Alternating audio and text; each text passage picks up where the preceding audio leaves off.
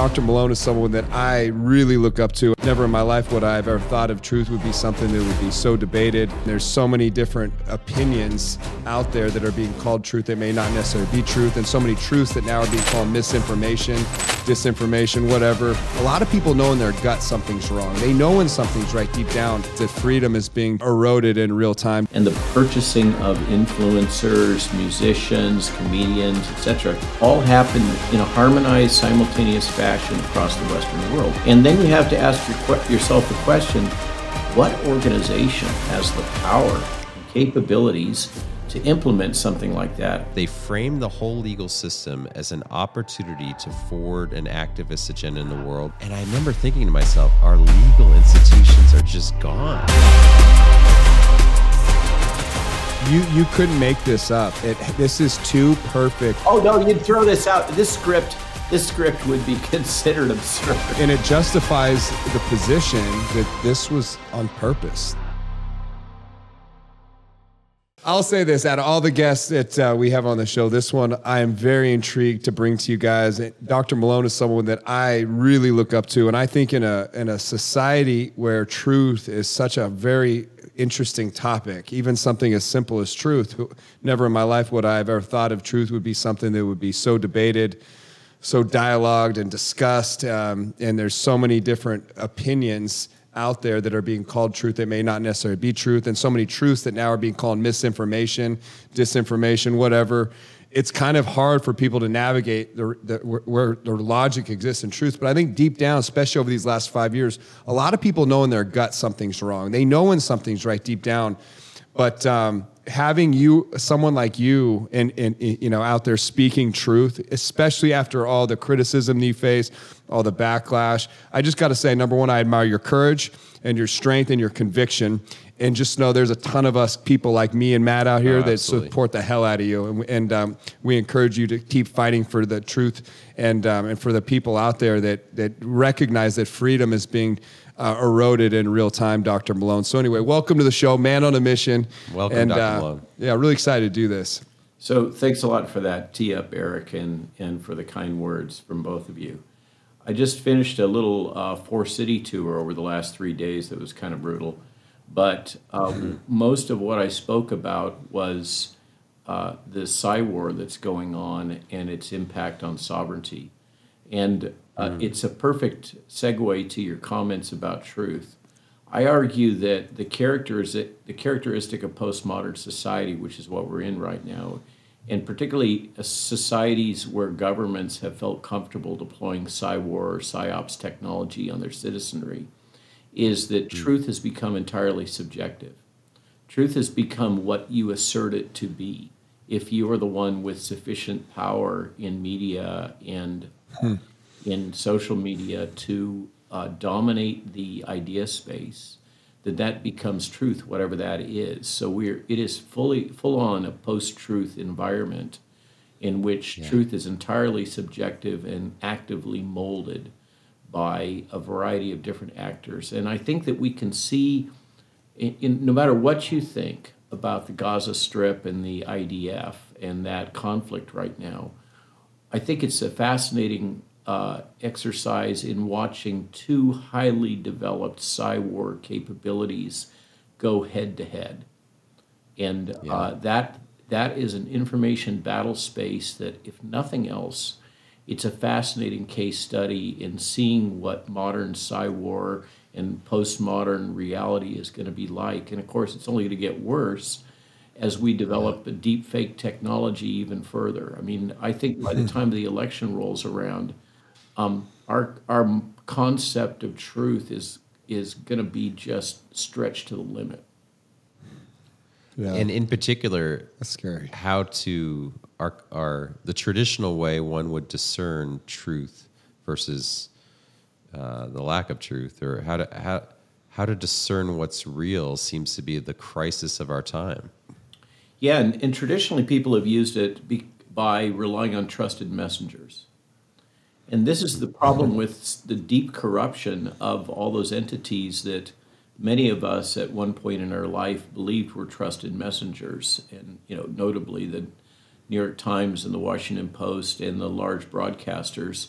And, and the evidence is quite clear that they've all been captured. Now, you made a comment earlier, Eric, that this is uh, unprecedented in uh, modern politics, but I've been uh, reviewing and reading the Church Report uh, from the 60s uh, with uh, Operation COINTELPRO from the FBI and Mockingbird from the CIA. And as I go through it, I'm it's like a checklist. Oh yeah, they're doing that now. They're doing that now. They're doing that now. They're doing that now. All these things they said they weren't going to do anymore, they're back on the stage and and uh, doing it in space. Sure. But with new technology, you know, they've got new toys to do all that Yeah. dirty trick stuff with. Yeah, and I feel like even in the the '60s, uh, humans were just different. Number one, in America per se, but beyond that, there they didn't have the full wing of of the uh, of the media. Like you know, there was still the Walter Cronkites or like you know, sort of the. It just these these people now are so far. Yeah, they're they're so far off the scale uh, where now we're questioning things like biology and they're trying to justify it and simplify it in ways that I thought that was sacred for a little boy or a little girl. Like now this, I mean, they've just taken it so far. It, it, it may have always been around, but it was a lot more subtle. It's almost like they're going for broke with this, where they're taking it so far that every deep down in your soul, you know this is this is not Well, right. That's it. Like you, Yeah, you- you just said it. Uh, This is right. This is overreach. Um, and that Yeah. that is a major failing in advancing, particularly bro- black propaganda, which is what a lot of this is. Um, Right, Is black propaganda and great propaganda re- rely on the messenger being perceived as legitimate, and Right. as as we all perceive, you know, get more sophisticated. That's why I teach, uh, frankly. That's why I teach about fifth gen warfare and propaganda. Is I'm trying to educate crowds so that they can see through this stuff, understand the technology that's being deployed against them.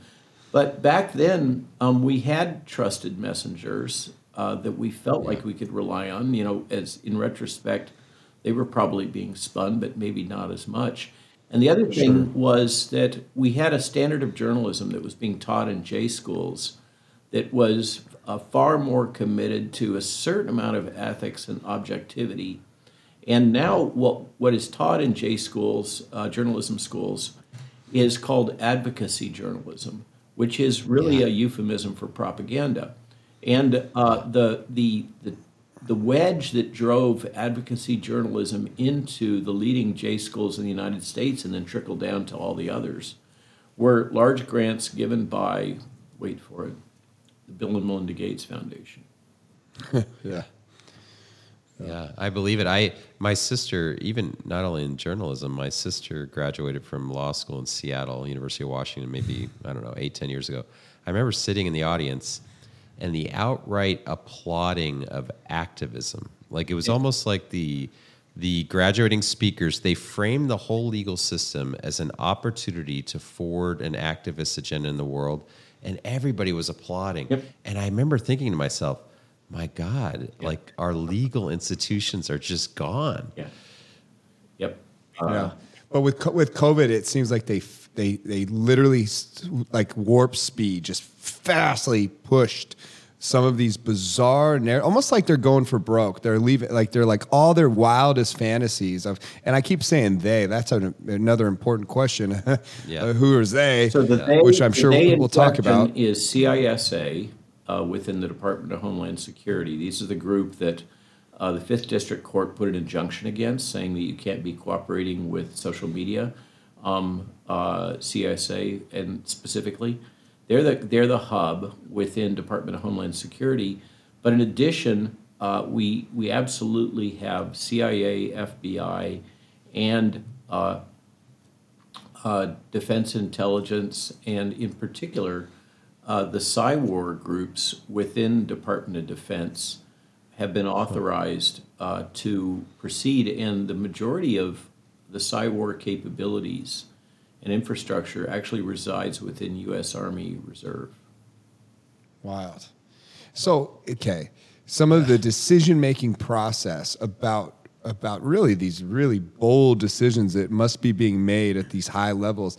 Who's above them? Like it, it, it's so hard. To, it's so easy to sort of talk about all the problems, but what I always want to talk about is stuff that we see in front of us is like, well, who's behind it and what's the end game? What's the why behind it? Like, why I've- would I want to do this? I've come to the conclusion because what you may or may not be attuned to, and uh, your comments earlier were suggesting that you were more USA centric. Go Team USA.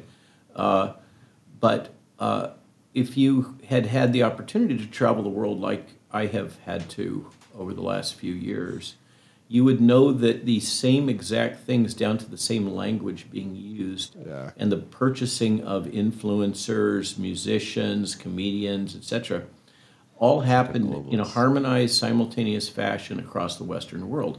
And then you have to ask your, yourself the question what organization has the power and capabilities to implement something like that? And the answer, in my mind, is the CIA and the Five Eyes Alliance.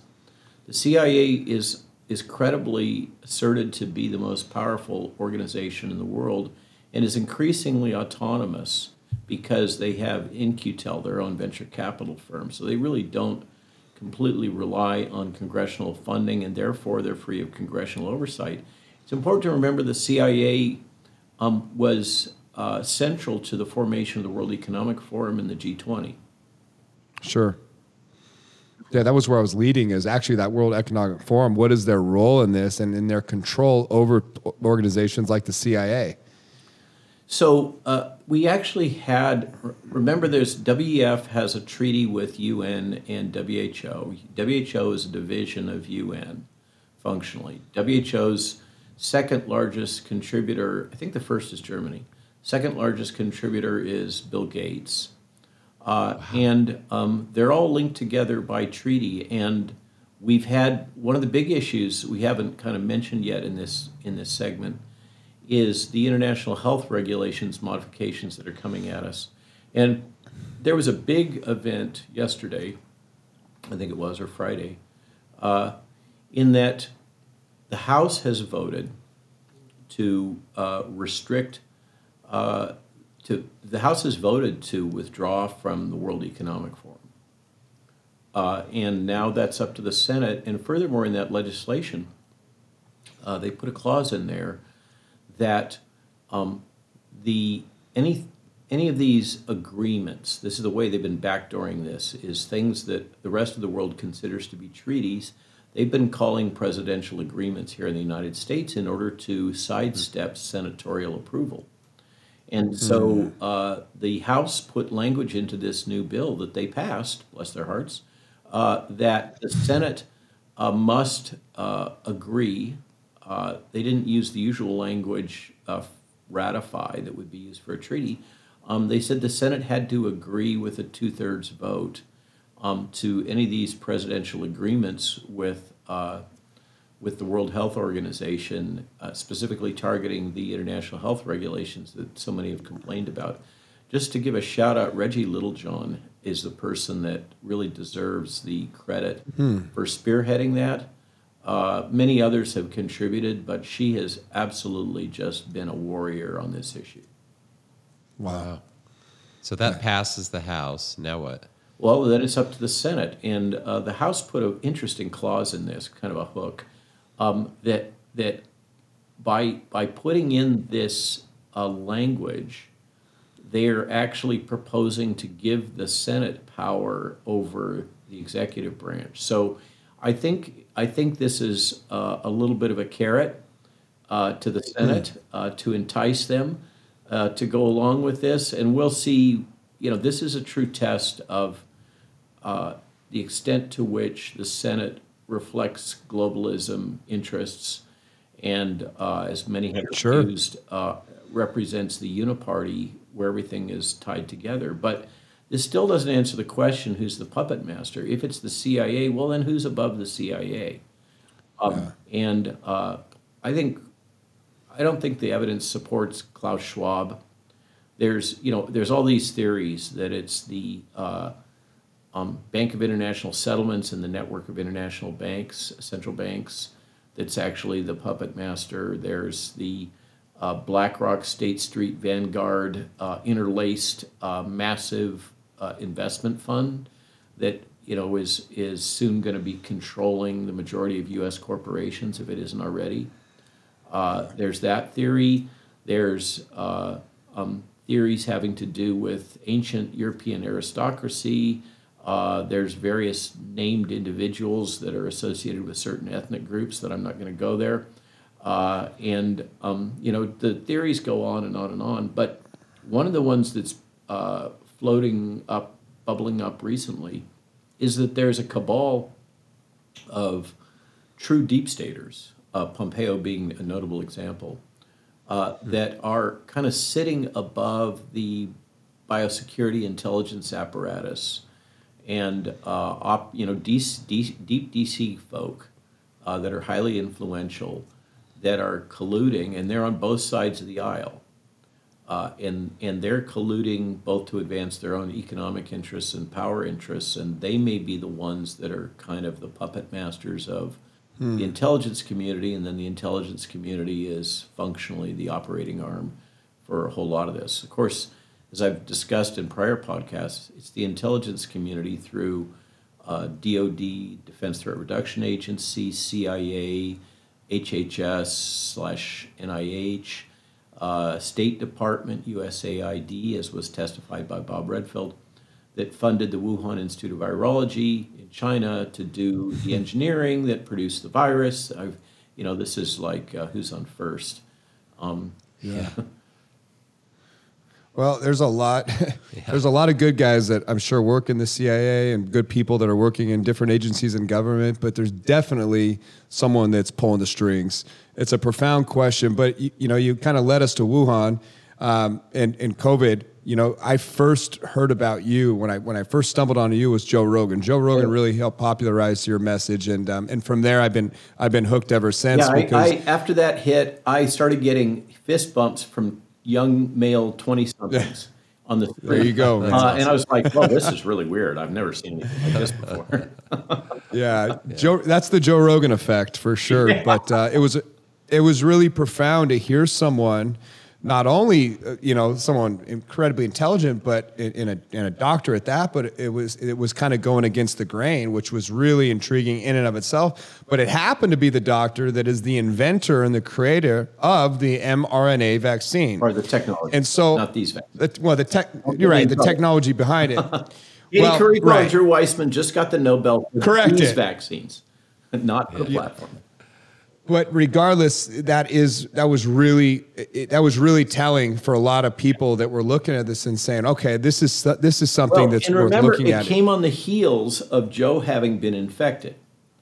And yeah. then going live saying the unsayable that he was taking ivermectin and that just generated a shitstorm of enormous proportions. Yeah. Uh, and then yes. and then um, uh, right right before me uh, there was another hit uh, with um, Peter McCullough, uh, in which Peter was yes. his usual academic uh, self nerd, uh, citing references and everything. I think that didn't hit as hard as it did. The, the the the coaching I got as I went in to see Mr. Rogan was to be really in the moment and really focused on yeah. him. And uh, Peter called me up right before and he was like, "Oh, you need to bring your laptop in and cite this reference and that reference." And, blah, blah, blah, blah, blah. and I was like, "No, no, no, that's not the way I'm going to do this. Yeah, yeah. That's not Joe Rogan, and that's not that audience." Yeah. Uh, so I I got good coaching. Uh, you know, for me, this is all a bizarre, um, unexpected uh, trip through modern media, and uh, I I need all the coaching I can get yeah. This doesn't come natural. Well, you uh, on that Rogan show, if I correct me if I'm wrong on this, but you really what what ripped through the country was your comments around mass formation psychosis. That, I, like, I like to say, so this is the one liner I always get a laugh at from audiences when I'm speaking. I say, um, I said mass formation psychosis and the entire Silicon Valley lost bladder control. Um, oh, totally, yeah. oh, every every, yeah. That's and I have a I have a question on that. Kind of goes back to your remarks earlier on this show with us. As you, you're saying they're over, they're, they've gone so far. There's a backlash. Are people going to be rattled out of that mass hypnosis, so to speak? Are do you, are you hopeful that people are start so, increasing in their discernment capacity? So I thought that last January, February of 2023, um, there was kind of a lull in the propaganda. And the data were coming out uh, very consistent with what I had said a full year before uh, on Rogan. And uh, been, you know, excoriated, just ripped. they they ripped me up one side and down the other. Business Insider, I think, has one of the uh, the best hit pieces, uh, but then New York Times and you know, and before that, the Atlantic Monthly and Washington Post and blah blah blah, um, and uh, all of that over time, you know, over in the succeeding year, it pretty much all came true the way that I Right. had said it was, and the data came in more robustly, uh, and um, And for those that don't know, Doctor, could you slip it in really quick? Just give a really quick brief, attach that to what you're saying to maybe listeners that aren't exactly familiar with what we're talking about. Sort of some of the, the bomb that was dropped, a little bit of exposure to that before, you know, or you know, or after, but attach that to your message here, just for people that aren't aware Little of what we're talking about. Well, it, it was.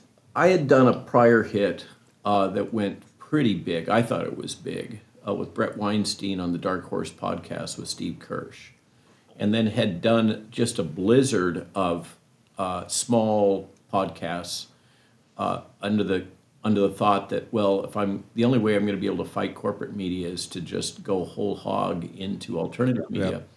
And that included three days in a row with Glenn Beck, which I understand was unprecedented. And and deciding, you know, I was like, oh my God, this is like Alex Jones. I'm not sure I can do this. Uh, but that worked out really well. And then uh, um, Steve Bannon has become a good friend, and I'm a friend of his, his show and others. So it kind of gradually built. And then I just walked into uh, Joe, and Joe had done his homework, uh, as is often the case. And uh, I think he was pretty pretty motivated on this issue. And, and he asked all kinds of questions. He asked about the uh, perverse financial incentives to hospitals. Uh, he asked about the vaccine safety and effectiveness and uh, um, the adverse events. Uh, he, he was familiar with the mass formation psychosis hypothesis of Mattias Desmet, and he asked me to recap that. Uh, so we kind of skated across a broad range of stuff. And the, the whole setup for this, the reason why I was placed on that broadcast was because uh, there was a big protest that was scheduled in Washington, D.C. for January, which was the first Stop the Mandates protest that was held on the steps of the Lincoln Memorial. And uh, so ostensibly, this was supposed to be a push uh, opportunity, a marketing opportunity for that Stop the Mandates rally. And uh, I completely forgot to mention it. So did Joe. And so we had we had to go back in afterwards, uh, which is why in the last little clip he's got his dog uh, named Snoop, uh, Snoop the dog, uh, with him during that. And uh, yeah, you just got it. yeah, I didn't.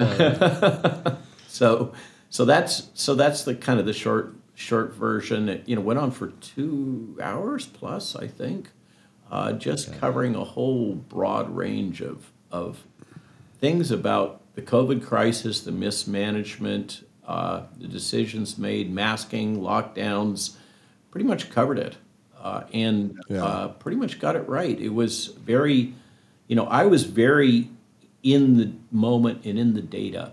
I'd been touring quite a bit already with other physicians.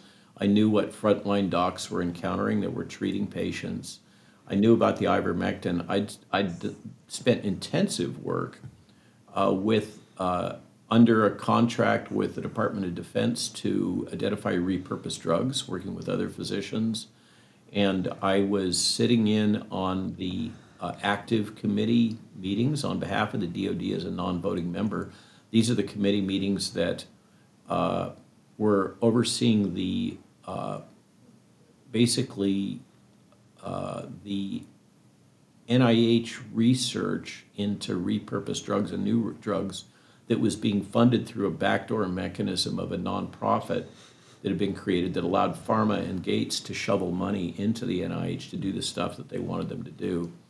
Um, so I had all that stuff fresh on my mind. I knew all the latest ins and outs, and and uh, just had a good chat with Joe about uh, the way of the world. And you, Yeah, and- many and- of your commentary, you were saying earlier, a year later, January comes around and it gets quiet, but it it started to Yeah, come so out to be so true. um, the the you know it became increasingly clear that the government had grossly mismanaged this in every way, and that the lockdowns actually caused more harm than they did any good at all. That the masks uh, were completely ineffective. Of course, you know they're they're dust masks. If I'm sanding wood, that's the mask I would choose. But if I'm trying to protect against a virus, not so much. Uh, let alone the cloth masks. Um, so all the data on all these things had increasingly become common knowledge, and uh, the studies were finally starting to trickle through all of the censorship that was happening in academic journals, and uh, um, and I expected that the government, you know, and there was there was things popping up like there's an article in the Atlantic Monthly that was just kind of a can't we all get along and make happy here? in which they proposed a truth and reconciliation commission akin to uh, South Africa after the collapse of apartheid, which uh, you know landed with a thud. Uh, and um, uh, so there was some momentum suggesting that the uh, you know, there's those that call it call them the branch Covidians. Uh, the COVID crisis uh, advocates for for these heavy-handed authoritarian responses were starting to recognize the reality, and I expected that to be a turning point, and we would we would see a gradual uh, um, kind of uh, limited hangout, you know, the CIA strategy of just releasing a little bit of information that's true that everybody knows, and then masking the rest, and then gradually releasing a little bit more. I, I expected this is what was going to come down. And instead, what came down was uh, this really heavy handed doubling down on the denialism Crazy. together with more mandates or legal challenges. You know, we had uh, the Twitter files, which, if you want an interesting uh, journey through Wikipedia, uh, look at their revisionist history about the, the Twitter files. One of the things about Wikipedia is it's it's heavily heavily edited by both uh, U.S. and U.K. intelligence community operatives. Uh, so um, Yeah, it, it's littered with misinformation. Right on Wikipedia, I think it, it will reference you as a as a uh, conspiracy theorist. I mean, it's just insane. Actually, despite mine, your mine has gotten a little bit better lately. I don't know Great. why. Uh, it used to be really wicked, um, and I always show the clip from this uh, C- Canadian comedian uh, that goes by the name What's Her Face, who chronicled a lot of the early uh, uh, manipulation of my Wikipedia entry. But now it's it's it's mostly true. At least the first two thirds of it, and then it ventures off into opinions. One of the, one of the things that, and of course those are all defamatory. Um, one of the things about Wikipedia is that they only consider mainstream media articles as true. So you have to build uh, for for any of these kinds of things. You have one has to, if you're a Wikipedia editor, you have to rely on citations from the New York Times or uh, Washington Post or the Atlantic Monthly or whatever, and those are all, uh, you know, Mockingbird sub- subverted publications now. That's right. And so uh, that's that's part of it's fun. It's amazing to watch how interlaced the media ecosystem is. Yeah. And of course, it all comes under the Trusted News Initiative, which is the granddaddy of uh, trade unions in uh, based. uh, You know, the BBC is mo- managing it, and it's it's the granddaddy of trade unions for corporate media that is basically set up to try to defend uh, the. Uh, I think the best metaphor, you know, the the book about uh, don't eat my who ate my cheese. Um, to Yeah. defend the corporate media cheese from uh, these small pirates that keep biting ankles, uh, such as yourselves, uh, that represent alternative media. And um, when you look at their publications from, you know, their internal analyses and such uh, from TNI and from uh, some of their uh, trade union um, uh, think tanks, uh, they all recognize the threat of alternative media, and that is embodied in Mr. Joe Rogan. Mr. Joe Rogan is, 100%. is their uh, their particular version of Lucifer. Yeah. Yeah. There's a few things that I know p- our, our audience is going to be dying to ask. Uh, And I'm just going to run through a, a Yeah. quick, maybe frame that you may want to add to, but it. just some important thoughts that would be really important to get from you. Number one, the origins of COVID. Really interesting, sort of to consider in an election year when China was on their knees, American infrastructure and the economy was roaring at a time when energy independence was at an all-time high here in America. Um, really, like about as good as economy as you can get, and a lot of build up to that. Uh, no wars happening. Everything's really pretty Start- peachy start keen and on boom. all cylinders. Yeah, so so there's this origin concept that I'd love to talk to you about. And from there, I want to. There's a lot of dots that are gonna, that that happen over the ne- next few years that are important to really connect as we go forward. There, how that uh, the mRNA vaccine got brought into existence, the story behind that vaccine, and then the Oh, we controversy can go around for the another two hours. It sounds like. The- yeah, yeah. There, you know, a lot of people did get the vaccine, and there's probably a lot of people that were put put under, put under pressure. And and my second jab, I got cardiac damage and uh, a lot of other symptoms that many. I didn't know that. Yeah, so I'm vaccine injured, and I'm continue to take beta blockers and have various treatments for that. Oh wow, that Well, we just had a guest on, and he knew you were going to be on our show with us, and he's a big, big influencer in the world, one of the biggest in the world.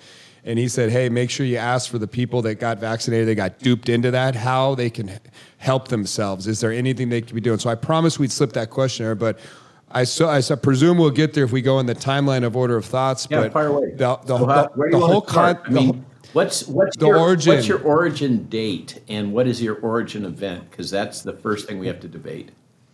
Yeah, well, the big question that I'd love to just tee up for you is: Is this a natural biological uh, uh, event, or was this manufactured? And what was the intent behind it? And was this released into the world on purpose?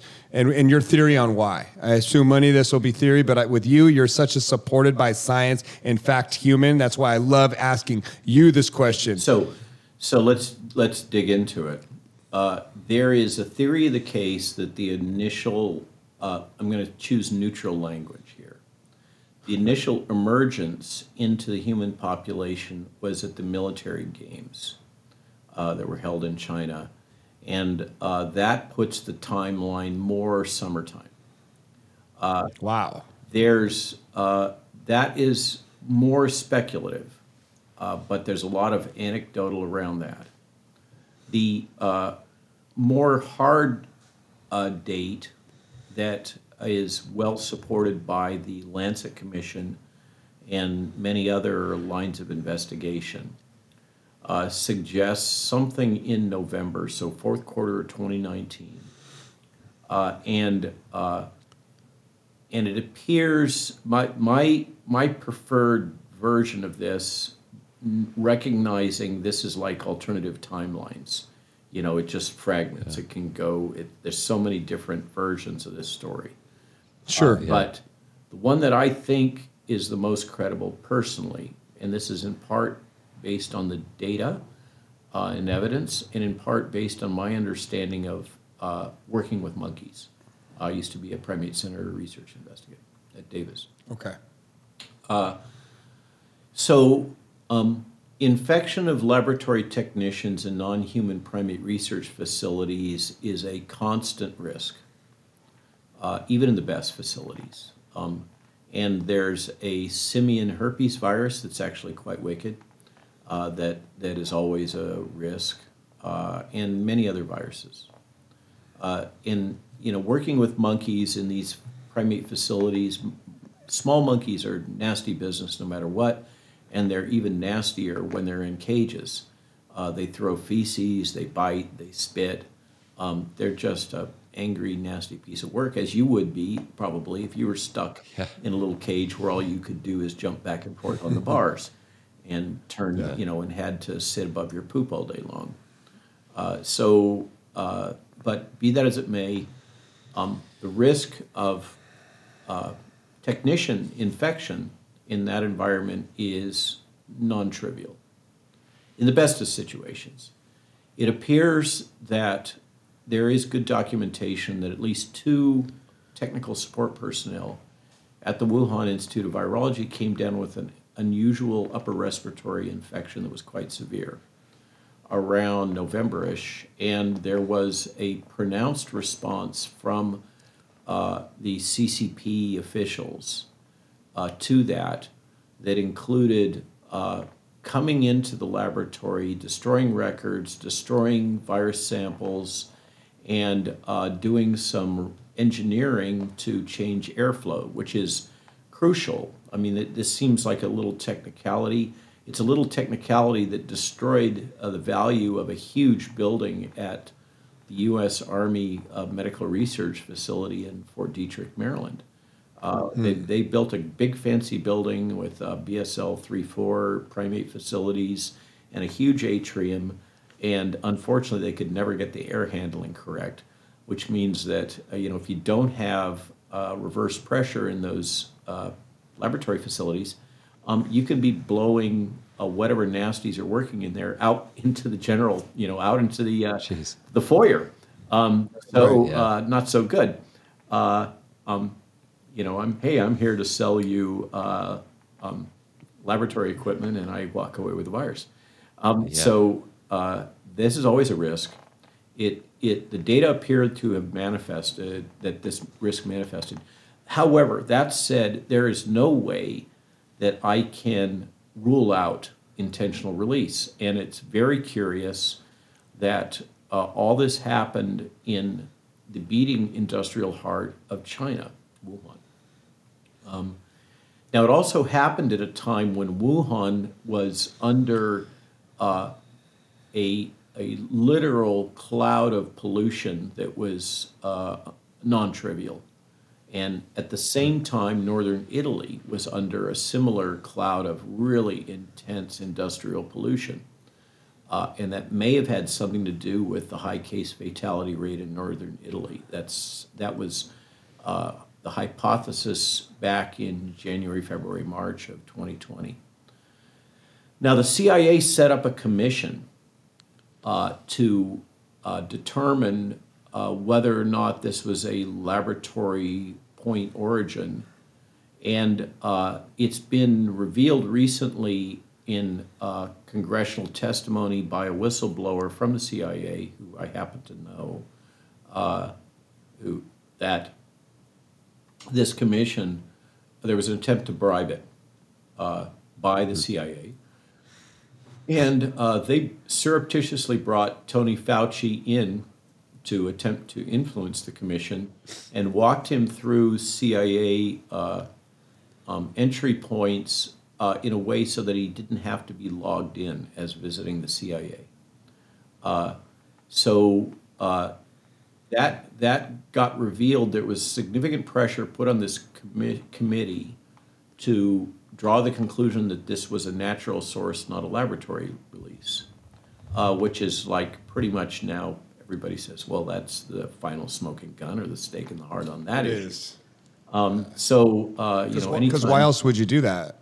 Right, exactly. You wouldn't. So, and then there, in parallel, uh, the Department of Energy, everybody, you know, why the Department of Energy? What dog do they have in this fight?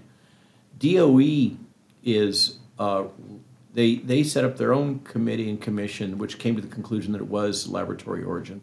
In the end, the CIA, this part of the CIA concluded that it was laboratory origin of, uh, I think they called it um, low, low, low probability um, or intermediate probability. What that translated to was they they were confident that it was laboratory origin, but they didn't have the documentation to support that, and so they couldn't say it was high probability uh, that it was of laboratory origin. It had to be inferred indirectly from other data and information. And uh, so, if they had had the actual documents, but of course the Chinese destroyed those documents. Right. Uh, so, um, uh, so there clearly was, and then we have all of this information about how Jeremy Farrar and Tony Fauci, and uh, I'm, blanking yet again, the former director of the NIH, all all colluded using uh, burner cell phones, literally. Jeremy Farrar being the head of the. Wellcome Trust, uh, to uh, discuss how they were going to respond to this. And we have emails that have come out.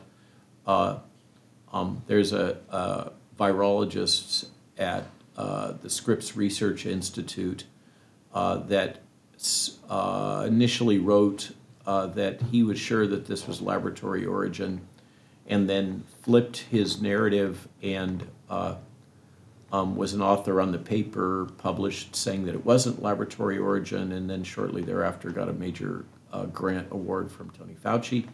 It's just all these all these signs of corruption and collusion and cover up uh, that have come out. So I'm pretty sure that uh, it's it didn't come from the Wuhan seafood market, but, uh, although that was the original title of the virus. I remember when I downloaded it in in I think January 10th or 11th, the sequence off the NIH servers. It was since deleted, but it was placed there as the Wuhan seafood market virus. That was the name that was given to the sequence. Oh man. And uh, the Wuhan seafood market is actually a long ways uh, in Wuhan, away from uh, Wuhan Institute of Virology. So it's not like you know they just slip a dead monkey out the door and then go sell it on the seafood market. Um, uh, you know, or that kind of that was part of the speculation is that uh, Yeah. they you know this protein starved Chinese uh, rural peasants uh, were were dragging the trash cans. The dump, they were dumpster diving behind the Wuhan uh, Institute of Virology to get old um, carcasses, uh, and that was how this happened. That's uh, that's bunk. Um, and you know there was uh, bat soup. I don't know if you remember bat soup and pangolins and turtles. Yeah. and Yep, I remember all that. All that stuff. I, you know, th- th- there was a lot of foreshadowing that that there was going to be a, a pandemic. There was all sorts of footage that happened before from from Fauci, and, And, it and seemed event, like Event 201 is the smoking gun on this uh, that was held at a uh, basically a spook shop, a CIA spook shop at uh, um, Johns Hopkins University, and was funded uh, by Bill and Melinda Gates Foundation and brought together. Uh, personnel from the intelligence community, from media, from the WHO, from the Chinese government, uh, and many others to engage in pandemic planning for a hypothetical coronavirus release uh, that had a case fatality rate, as I recall, of 3.4%. Uh, and this is another one of those, uh, you know, Mr. Bannon says there's no Wow. coincidences. yeah, think about this. And uh, that was the number that was actively promoted by the uh, um, uh, the modeling group in uh, Oh, London. London. Crazy. Uh, London. that, yeah. that it was 3.4% case fatality rate. And prior to that, uh, Mr. Trump had come out saying publicly that it was well less than 1%. One And he Yeah. was just ridiculed. He was raked over the coals was for right. that. And and he was absolutely right. Now we know. He was dead on. it- precisely, he got the right number. So you you couldn't make this up. It this is too oh no, you throw this out. something. This script, this script would be considered absurd. No. Yeah, and it, and, it, and it uh, justifies the position that this was on purpose. That this was this was a pre-planned attack in an election year, and in in a in a really thriving U.S. economy. And you guys, for for globalists, you got to think about how globalists think. I mean, when you he, he keeps mentioning Bill, we all hear it. It's not just you. Dr. Malone, we hear Bill and, and, and Melinda Gates Foundation over and over in society. You hear it. You hear that name connected with farmland, with with food, with with so many big things. And here they are embedded so in so many of the issues we're already talking about early in this in this interview. Bring you know bringing this up. What is this connection that these guys seem to always have into these areas that are very very controversial? Yeah, it's. Uh, I saw a um, a little meme the other day. Uh, we all grew up thinking the devil looks like this, and you know, red horns and and smoke and all that stuff, and cloven hooves. Um, but he really looks like this. And it's a picture of Bill Gates in a sweater. Um,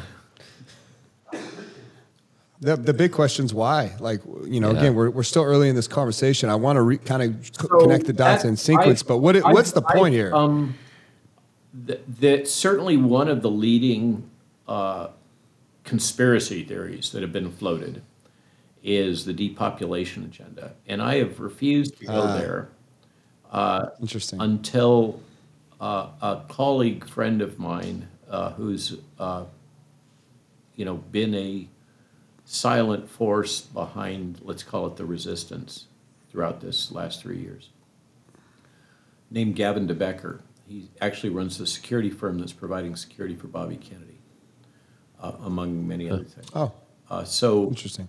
Gavin uh, did a deep dive, had found a document and did a deep dive into it called the Kissinger Report. Kissinger Report was developed under Dick Nixon and then uh, ratified as U.S. policy by Gerald Ford, and it remains U.S. policy to this day. And Wow. you can find the links and the analysis on our Substack, uh, but uh, it it that document is a mind blower.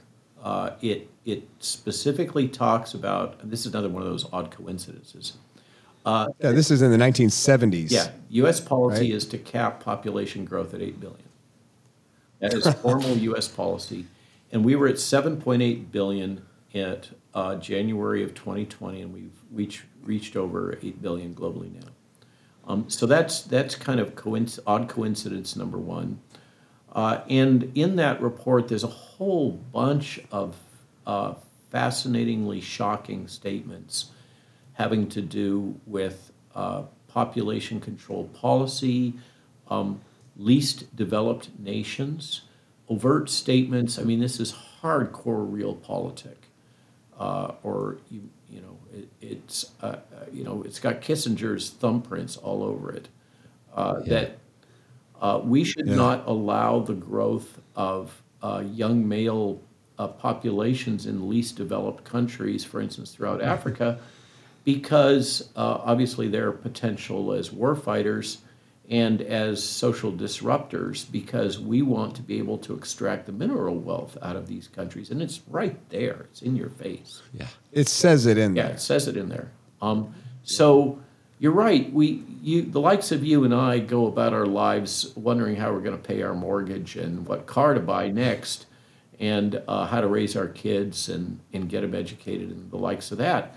And there is absolutely a cohort of individuals, and we could name you know the Club of Rome and Bilderbergs and and the WEF and all these other you know the Council on National Pol- uh, I'm sorry, Council on uh, Foreign Policy that that uh, you know most of the CNN broadcasters seem to belong to, um, that that all spend their time, you know, uh, as if uh, they're they're Doctor Evil, uh, you know, Yeah. Uh, scheming uh, about the fate of the world, and uh, Yeah. I and and no, they're not elected.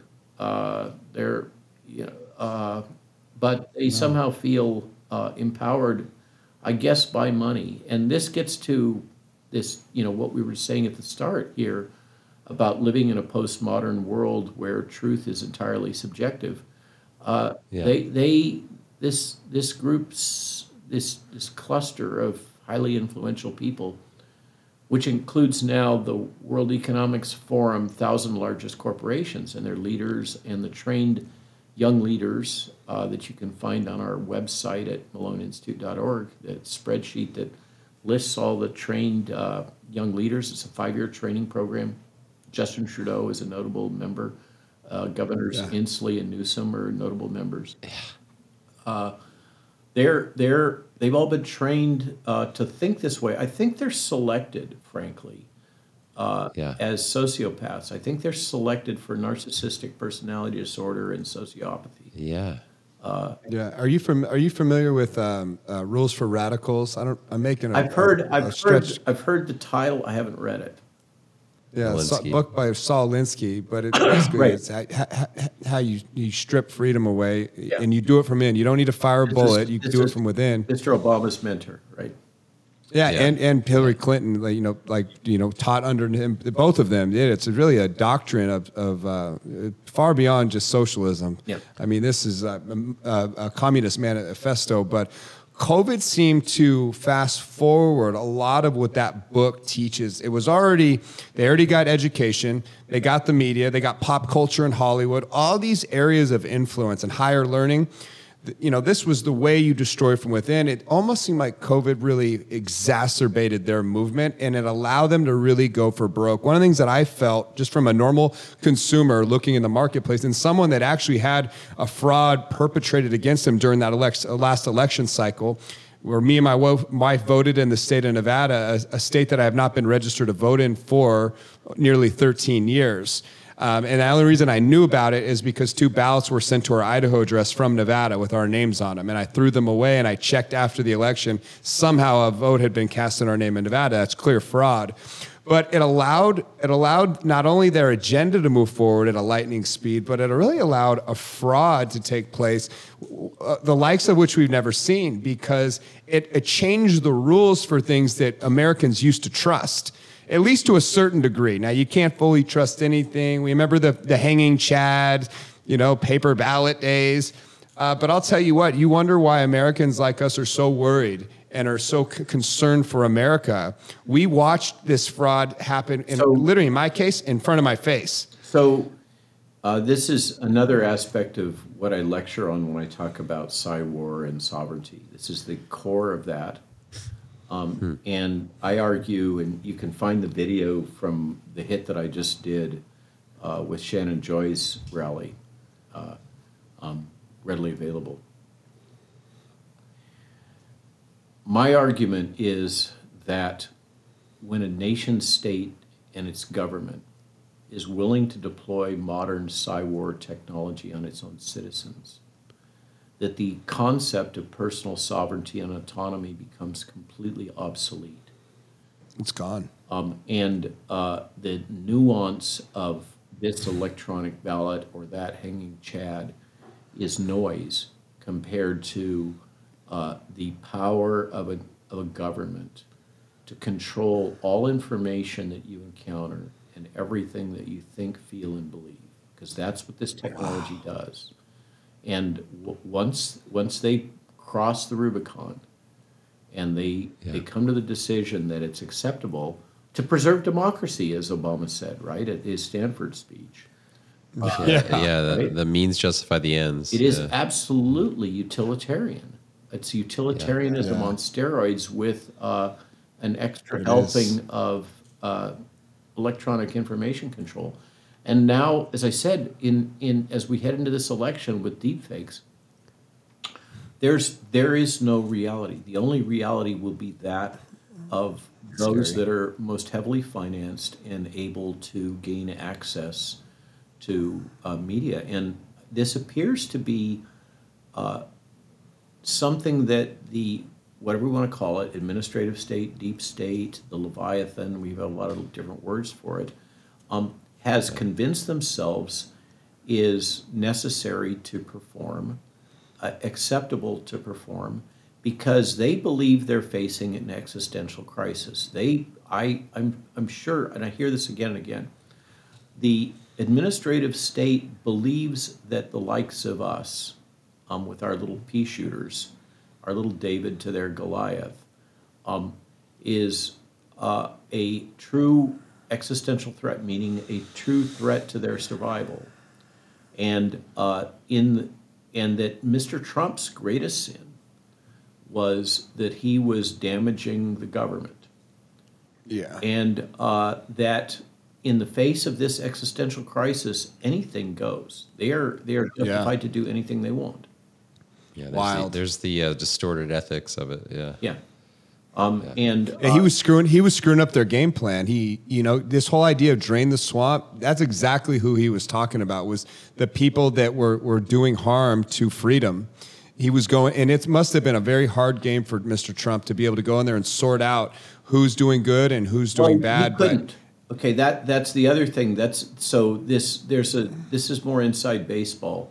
If you haven't followed, and there's another one you can find on our Substack and in the book, uh, Lies My Government Told Me uh, what Trump Trump discovered uh, was that as a executive, uh, whatever you think of him in his style, let's say, uh, in and uh, whether or not he was more a broadcaster than he was an executive, he certainly was coming from the tradition of the rather unilateral, empowered U.S. Executive that had the power to hire and fire in order to uh, ensure uh, that his organization would be responsible to his and responsive to his direction.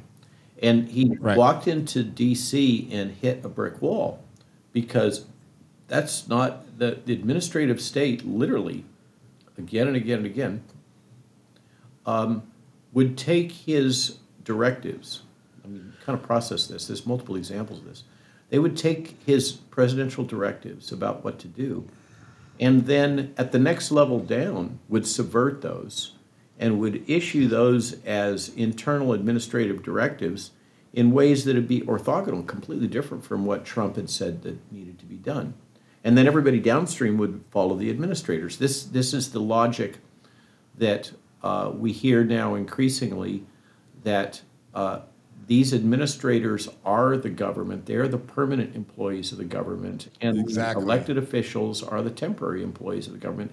And so what Mr. Trump did was he said, hmm, "What can I do about that?" And he, I'm sure he had a powwow with his buddies, and uh, what they came up with was this thing called Schedule F. Because if you want to hire, if you want to fire, I'm sorry, somebody from one of the higher ranks in the government service uh, corps, or this, let alone the senior executive service, these uh, highly privileged uh, government managers that have their own flag uh, um, that really yeah. run the government, the SES does. Uh, if you want to fire these folks, it takes you about two years of administrative battles and legal battles to get there. Okay, so I don't like you. You've you've directly contramanded my orders. Uh, I'm going to, you know, I've got two as as an executive. You've got two options. You can take that person and put them in a coat closet, uh, and you know, not and take away their portfolio, at which point they'll go and complain to the Washington Post or the LA Times, like Rick Bright did, or you can try to fire them. And uh, it takes two years to fire them. And so he, he put through this clever little thing. He was going to create a whole new parallel track for uh, government employees, for these more senior government employees, and called Schedule F. And uh, he would reassign them from where they are over to Schedule F. And then the rules and regulations for Schedule F would then allow him to fire them. So they could just move them laterally into Schedule F. Everybody's going to get reclassified, and then they're going to be basically at will employees like the likes of most of us. And uh, that took enormous court battles to get through, and it basically just got through right when the elections hit. And literally, the first thing that Mr. Biden did when he got in, being the good, uh, you know, minion of the administrative state that he is, is he, yeah. he canceled, he terminated executive orders for uh, Schedule F, which is pretty clear example that that was seen as a threat. Uh, so amazing. So that's that, and I I still think that this is this is another one of those things like the Abraham Accords and yes. the withdrawal from the WHO. That as we look back, we go, we all, you know, he, this guy took a lot of heavy flack, but and yeah, he did a lot of mean tweeting.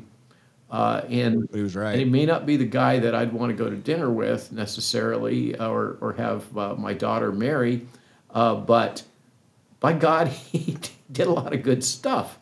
He did. He, he was a Brahma bull, and he, he, he treated government like business, and that's I don't think he realized the, the when he got into office the match that he was up against. Yeah.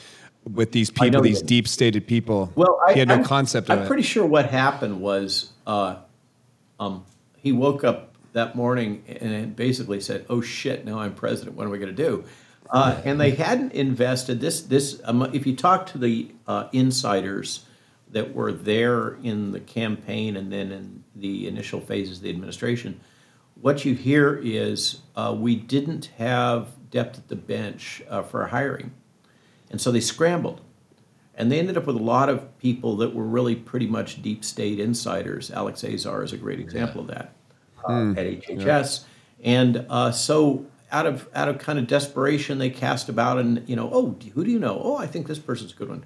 Um, and uh, that's that's how Debbie Birx and uh, Yeah. uh, the Bob, uh, not Gallo, um, Bob Redfield uh, got Yeah. put into head of CDC is basically there is a wealthy couple that are involved in philanthropy in Africa. I think Samaritan's Purse. And we're involved in the President's Emergency Plan for AIDS uh, in Africa. And uh, they were uh, um, fundamental, uh, you know, born again, and very much in with Mr. Pence. And uh, they turned to them, among others, for advice. And uh, they knew about Birx and Redford, and that was that was certainly Bob uh, Redfield. I mean, Bob Redfield got into Yeah. that pathway uh, because they were well known to that couple, and that seems to kind of have been how things worked uh, early on. Was Amazing. this scramble of oh shit, who can we, we pull Yeah. in to fill the chairs? all these enemies from within everywhere Yeah. you look Yeah. what a ra- this whole thing if you knew if you really knew the real truth of what a racket this whole thing is and what a like just all the scandal and all the deep stated i mean this is powerful stuff but you know that that that whole covid pandemic that might have been literally like all right let's press the button and go knowing they knew it was going to happen they were waiting for the right Well, moment to deploy it and this Yeah, there's the whole economic angle. I mean, this you cannot uh, overcome the fact that this was the largest upward transfer of wealth in modern history. oh god exactly Um, and think about it. you it can't overcome uh, the debanking in uh, Canada and what that's led to. You that the uh, Bank of International Settlements and the World Economic Forum say overtly that uh, this was intended to be a wedge to drive uh, central bank digital currency and associated uh, Oh, social credit topic. system. Uh, Yeah. All these agendas, and and I used to think I remember back in the day, people would say the Great Reset, and I was just like, oh god, that's another damn conspiracy theorist. Um, it happened and then and then uh, Jill and I read the book, The Great Reset, uh, by Klaus Schwab, and uh, then The Great Narrative, and we were just you know, and and then we learned that the current King of England was the one that first announced uh, the Great Reset. It wasn't Klaus The Schwab. reset. So uh, that that was a kind of an eye-opening moment. Yeah. Well, you wanna- know, someone was this weekend. I, I I just had an exchange with Robert Kennedy Jr. on this Saturday night, and he mentioned he said his theory on COVID is that they now have this big experiment under their belt. They've learned all the lessons of it. They see what we can do, and he called it, uh, I think, totalitarian, on-demand totalitarianism, where they can literally play this game now and dial up the uh, some some disease or pandemics coming up, and they can kind of use it accordingly now, and they can essentially use this for all of time going forward. So, uh, the U.S. intelligence community and the military have a long history of piloting programs and capabilities like this. Uh, And Arab Spring was a pilot for uh, using Twitter as a weapon. And uh, that's another thing I lecture about. And, and I first learned that this is the case uh, from my dad, uh, who was an Wow. electrical engineer. It came out of Stanford. Uh, he was originally in Navy intelligence stationed in Okinawa. And then, uh, so he came out of Stanford, and his first job was with Hiller Aircraft. Uh, in other words, the people who build the Hueys and uh, um, helicopters. And uh, he, he, when he joined the firm, he was told that there's going to be a major conflict in Southeast Asia that is going to be used to pioneer and develop uh, rotary wing aircraft based warfare, which is why he should work for Hiller, of course, is because Hiller is going to be at the front of this uh, new technology. And uh, so I think there's a lot of merit to, uh, certainly it's long been the practice of uh, um, military and intelligence community to use these skirmishes uh, as a as a kind of a test bed for advancing uh, various warfare technology. The uh, I'd love to swing back if you guys don't mind to that COVID question. Uh, we didn't hear fully answered that our earlier guest asked us to ask you, Dr. Malone, which is Well, we haven't the even got the vaccine problems yet. You should Yeah, get to yeah. the vaccine problem and mRNA before Yeah, you yeah. sort of sum up like how, how can people Yeah, ask that, Well, yeah. well, let's but- let's hit the drugs since since you've asked it. Um, and Yeah, here, for my position on this is that I don't provide uh, drug advice. Uh, I'm a Yeah. I don't practice as a physician. Uh, I I am medically licensed, but I use that for clinical, or I used to use it for clinical research and and that kind of stuff. yeah, Um. So, but I was the one of the first to advocate for the use of nattokinase, and as an individual, I have uh, had both long COVID and post-vaccination syndrome, and uh, my I I have been successfully treated using a modified version of the FLCCC uh, I Recover protocol. Uh, so that's readily found on the web. Uh, that would be Paul Marik and Pierre Kory's uh, nonprofit. They don't make profit off of that. There are, I'm going to hold my tongue here and, and just say in general, uh, there is a company that is marketing uh, ostensible formulations that will uh, allow you to recover of various nutraceuticals and other drugs uh, in over-the-counter stuff. Uh, and uh, say it this way: uh, a number of individuals with post-vaccination syndrome and long COVID are complaining now that they're getting charged large amounts of money for a preparation that is not providing the benefits.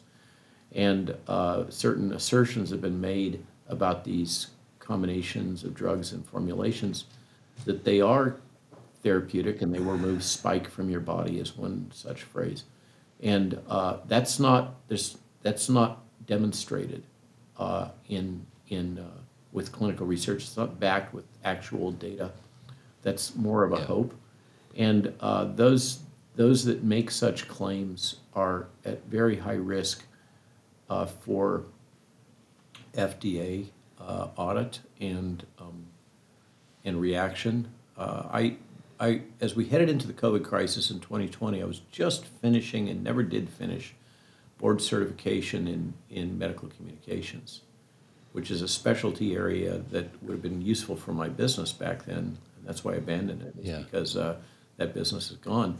Uh, and it, it's, it teaches a lot of what the rules and regulations are for how you can communicate about drugs and drug activity and, and the rules that the pharma has to follow, et cetera. So it's, it's not okay uh, to make statements about therapeutic benefits unless you can prove them.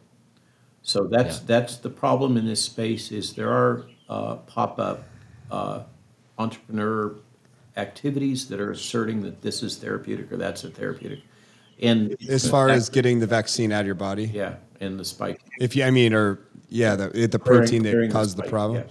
So what Well, I, I'll what just I say can what- say what I- is the FLCCC protocol that's all based on uh, currently licensed drugs, uh, one of which is ivermectin. Uh, in my case, was uh, very helpful, and uh, I did uh, recover most of my function. Uh, like I said, I'm still on beta blockers. Uh, but I've been able to drop those way back because I also lost a lot of weight. One of the big problems here is folks that have a high body mass index and pre diabetic conditions.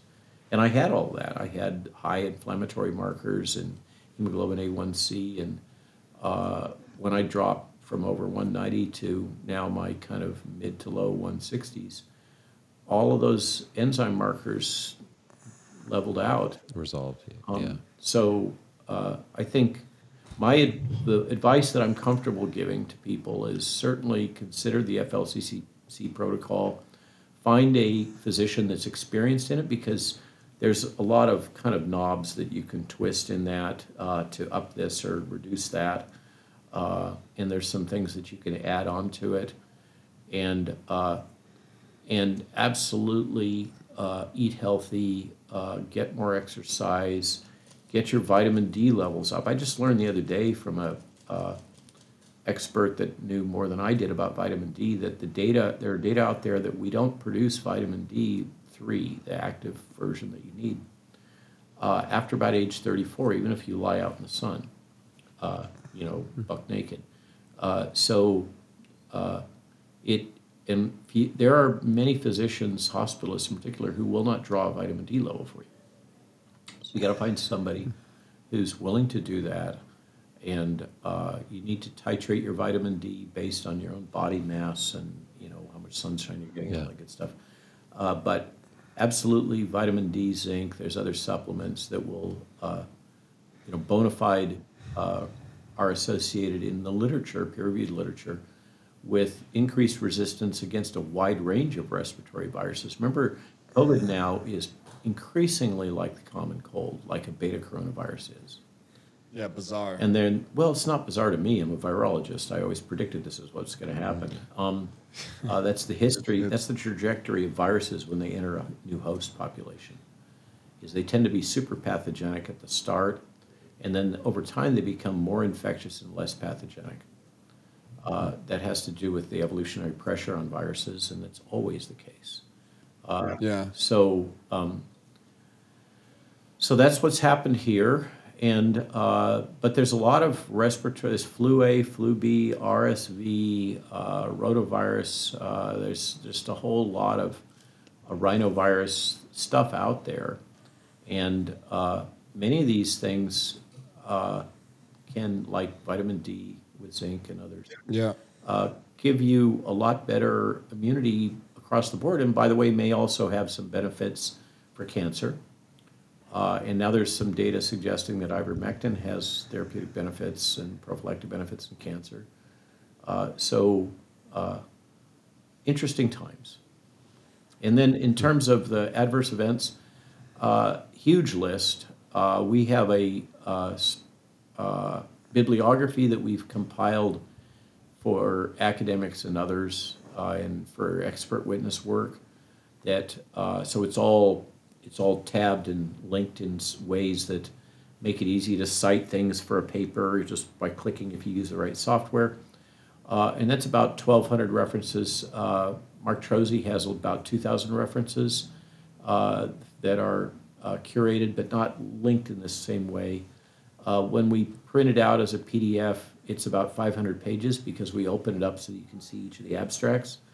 And I, I Wow. gave that out um, in the talk that I gave t- in Pittsburgh uh, a couple days ago to participants. Uh, so it, it, it resolves into a number of different categories. Uh, um, you know, the big, big ones are uh, non-hemorrhagic stroke and other uh, uh, blood clotting disorders, a variety of autoimmune diseases, and many physicians are increasingly concerned about the wave of variety of autoimmune diseases that seem to be associated with this. Uh, that like You're talking about the vaccine, right? Talk I about the just want to get clarity. Yeah, Talk about the vaccine. Yeah. Um, and uh, the one, you know, there's two that are officially accepted. No, well, really three. Uh, there is the uh, um, reproductive uh, dysmenorrhea, so alteration in menstruation. Is there a birth rate that's down attached? I want to. The birth rate is more complicated. Uh, there's confounding factors there, and uh, it varies depending on nation state. So that signal is less clear cut.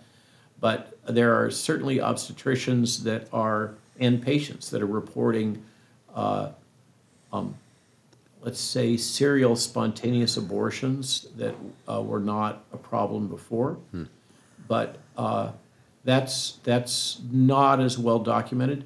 The uh, alteration in menstruation is really clear cut. You know, that's a finding that women keep track of, uh, and uh, and I can tell you the Orthodox Jews in uh, New York keep track of it, which is why they picked that signal up very very early. Uh, and I testified with that, and they they came out with a rabbinical court determination that their people shall not take these vaccines because of the reproductive risks.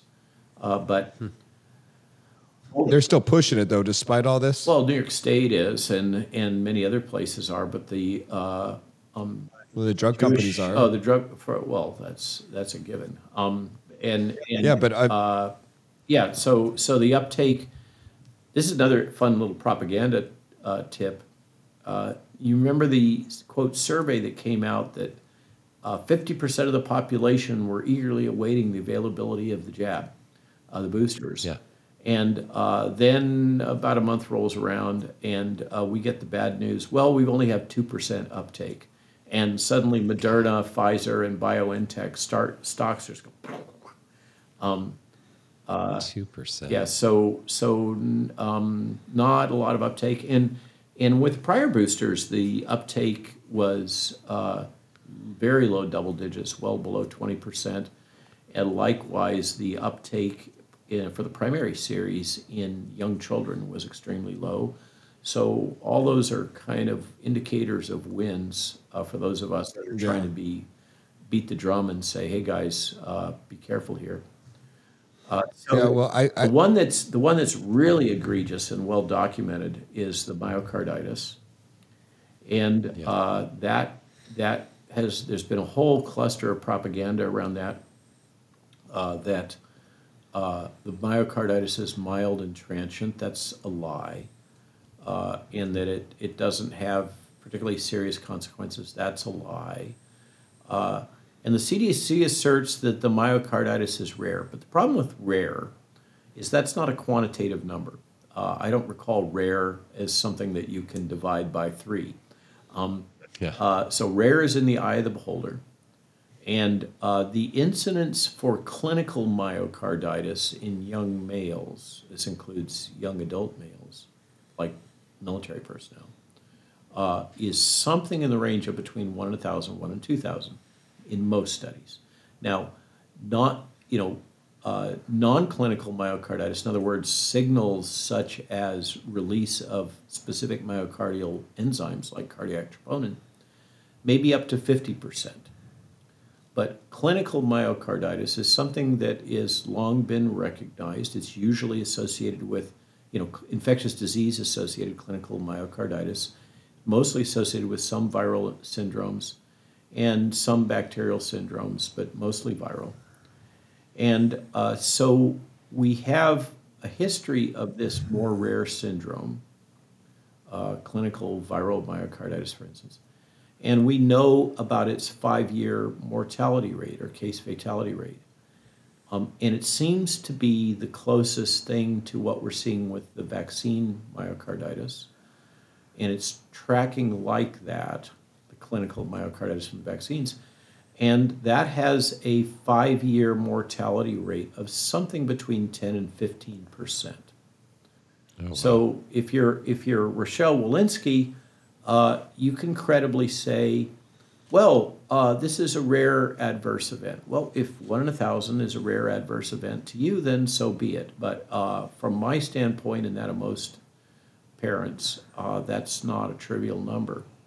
Uh, and then if it's really one in 50 that are coming up with cardiac damage that's sufficient to release the enzymes and get a positive signal, well, what does that mean? We don't really know because we don't have enough time. But what we do know is now well documented because of Freedom of Information Act uh, findings is that the government knew this uh, in 2021, basically mid 2021, and they hid it. Uh, and they hid it for a very long time. They also hid the, another one that's an accepted adverse event, which is the reactivation of latent DNA viruses like Epstein Barr virus uh, and shingles. So that's that's another one, but they absolutely hid the myocarditis signal, apparently under the logic that uh, whether whether or not true, anything that would cause somebody to become quote vaccine hesitant, um, in other words, have real informed consent, uh, was to be suppressed. So Yeah. just because it was true that there was this myocarditis signal and there was damage being done to young adult males, including military personnel and SEALs, et cetera, special force people, uh, and you know the kid dying in the soccer field and those kinds of things, and the and the football player, uh, you know, athlete, because uh, when you're when you're in a high performance sport, you get surges of adrenaline and also s- testosterone levels are up. And that seems to be a trigger for some of these sudden deaths, which could be myocardial, myocardial infarction. It could be uh, the aberrant electrical ry- rhythms called circus rhythms that are associated with cardiac scars. And it could be stroke. Um, it could be acute blockage because these uh, products, anything that causes high level of circulating spike, including Novavax, uh, will Yeah. uh, trigger uh, these blood clotting anomalies, among many others. Yeah, so all this data that's coming out, it's actual real data. Um, there's there's there's no correction from these authoritative states, no correction from big pharma, these pharmaceutical companies that are producing this stuff. There's no sort of redaction or or, or, or credit towards this information. Number one, and they're continuing to, to, to push it. My big big question, I try to ask like practical questions that the average viewer doesn't go over their head. That they just understand. So let me ask you a practical question that anyone understand that'll probably tell you the true nature of the of this vaccine. These these executives in these in these pharmaceutical companies would they give this vaccine to themselves or their kids? So uh, I think it's Bourla at Pfizer is on record for saying no. Well, there you go. Period. And I know If they're not taking the only medicine they're prescribing, then that's a problem. or developing in their case. Um, yeah. So so and then there's all the speculation about you know the observation that the mandates didn't apply to Congress critters. Yeah, bizarre. Like people are idiots. I gotta. Like you- Yeah. I saw Well, that from a mile so- away, and I'm like, so hold this- on, wait a minute. We were we were talking about Mattias Desmet a little bit in the mass formation Frustrating. uh, hypothesis. Um, Mattias, it was pointed out to me somebody by somebody the other day that uh, Mattias emphasizes the nature of the word totalitarianism. Okay, totalitarianism as opposed to authoritarianism. Authoritarianism involves a subset of society imposing their will on the rest. In totalitarianism, the entire society goes barking mad, as I said on on uh, Rogan, and Right. uh, we pretty much had that with the you know minority exception of the likes of uh, the three of us, I guess, and uh, many of our listeners. And it's hard to remember that we're in a bubble. Uh, we're typically surrounded by people of like minds, unless you're out uh, encountering customers, retail, or or in some way moving about, or live in San Francisco, or LA, uh, you or New York City. You don't you don't encounter people of diverse points of view. You tend to be around people that are more like you, and so we think that uh, most people are are waking up, quote unquote, or aware of these Yeah. things that we're all discussing, but as we head into a deeper and deeper state of totalitarianism, it envelops the entire culture, with with the possible exception of the, you know, twenty percent that are resistant to uh, hypnosis, and with buried within those are the five, three to five percent, who are true warriors. Yeah. And this is as old as that classic book, uh, Popular Delusions and the Madness of Crowds. I think it was written. Yep. Madness of Crowds, and really goes all the way back to Plato's uh, um, allegory of the cave. Yeah. yeah. It's it's the basis Yeah. for the allegory of the cave. Uh, most people would rather look at the shadows, and they will reject you if you come back into the cave and say, "No, those are just shadows," uh, Yeah. you know, and you're being fooled. I just uh, was with you this week, and I saw uh, at the Ahern um, the Unseen Crisis. I, I thought it was a premiere, but it's I, I guess it's been out for some time. But it's the first time I'd seen that documentary, um, giving a voice to the vaccine injured. It, it was really telling. It was really profound, and I know there's the, the, the data's even changed even more. Um, since that's been released, that you mentioned that you know it's a, this is this is evolving fast, but that was really profound to see the effect that this has had on so many people. But no media coverage, no lawsuits. I mean, that's the other thing. You can't go after these drug companies for this because of some like rule written in that you can't go after vaccine. Well, makers? there's so yes, uh, that's true, but there's been a recent break on that. oh And uh, this is Steve Kirsch is just lighting up the uh, Twitter space about this, and many others are jumping on it. Jessica Rose is another one. I put out a Substack about it today.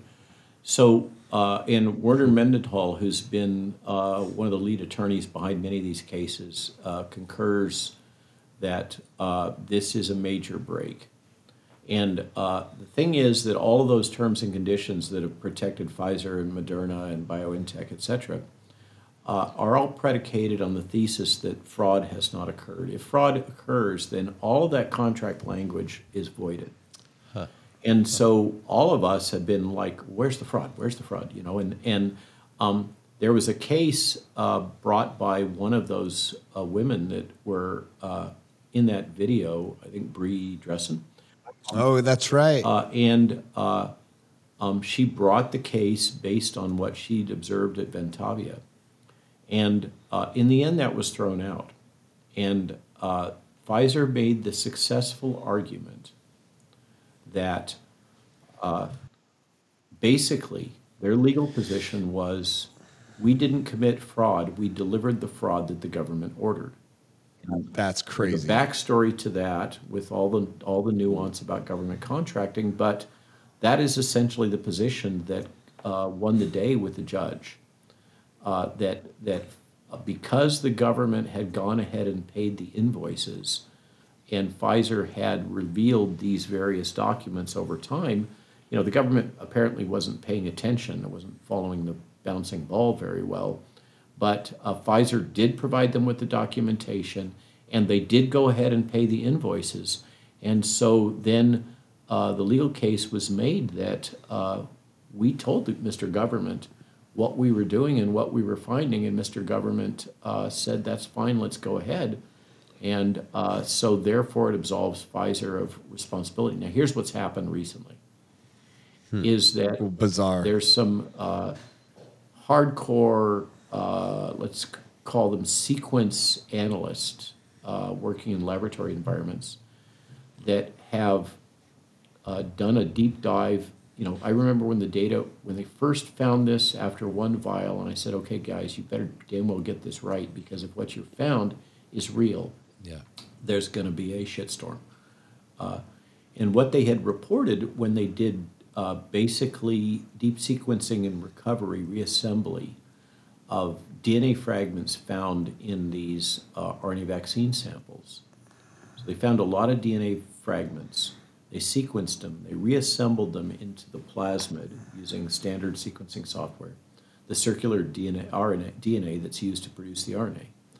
And they found that the plasmid DNA that was being used as a template for providing producing these RNA vaccines is uh, still present as DNA fragments at very high concentrations. It should be gone, uh, and that it is not as advertised. Uh, in other words, they were using a different DNA than they told the government they were using.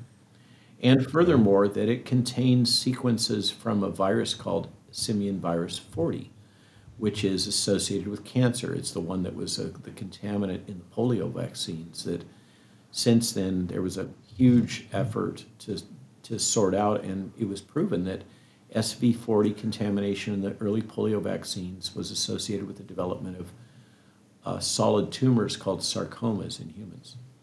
And so to find SV40 sequences in these in the DNA contamination that shouldn't be there uh, was uh, when I first heard about this when they came to me after they'd done it I, I was just like holy moly uh, I you know you Yeah. better make sure you got this right because you're going to be put on a spit and roasted good hard um, if you didn't and so they went and uh, collaborated with another lab in Canada and they got a bunch of samples of Moderna and Pfizer and uh, analyzed those and then have put that out as a preprint as it's in review. So they alerted the community through preprint server.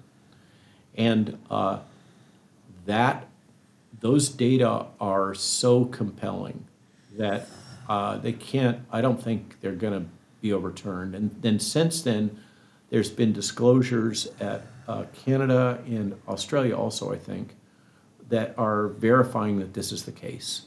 Um, that Pfizer did not disclose this, that for some reason, I suggest willful blindness, uh, the regulatory authorities around the world never tested or discovered this, and that's fraud. That is called adulteration. That is fraud. It's it's a technical term, adulteration. It's the spec- one of the specific things that the FDA is tasked with uh, preventing by federal law.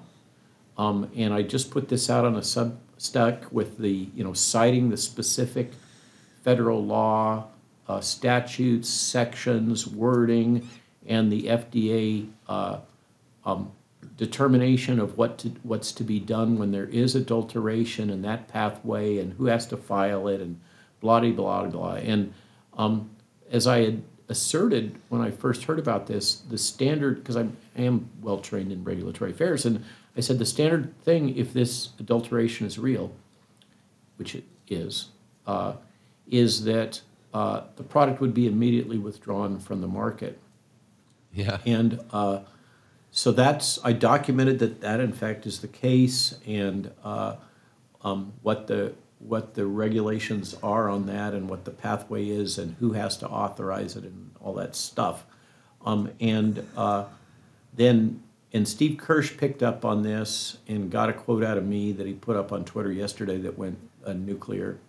And then he interviewed the scientists involved and Byron Bridle, who's uh, from University of Guelph, which is where one of these sequencing labs was. And uh, that's gone viral. And right, and then he Yeah. spoke to Warner Mendenhall, who's one of the top attorneys in this area. He said, "Yep, that'll do it. Uh, now that breaks the veil. Uh, we have evidence of fraud." And now we can go at them. So that's where that stands, and that's a huge new Wow. development since the film was put out.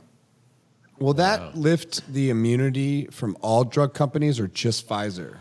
Well, it's Pfizer and Moderna, uh, and by Pfizer that extends back to BioNTech. And no, it's just about these uh, products, Companies. these Particular. products, these Okay. particular Gotcha. products. Yeah. So, um, Yeah. the Incredible. and there's What about the? go ahead. Go ahead. Well, I was going to say, uh, it's just this- n- another thought. Maybe I should let you finish first, though. But uh, just as it pertains to the emergency use authorization, didn't they find out that that also was built on like essentially fraudulent information or incorrect information, to say the least?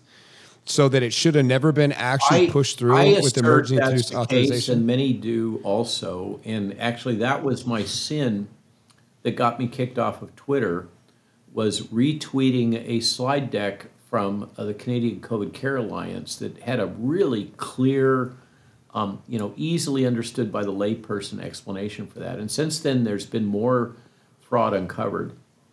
Uh, as the film lays out, uh, there was exclusion of subjects uh, from the analysis uh, if if they developed so in at the time of the clinical trials to try to simplify this at the time of the clinical trials they were relying on you had to have the symptoms and you had to have PCR confirmation you'll recall this from the film and uh, the PCR tests were uh, um, basically junk back then and uh, notoriously prone to false negatives. In other words, you really had COVID, but they would score you as negative.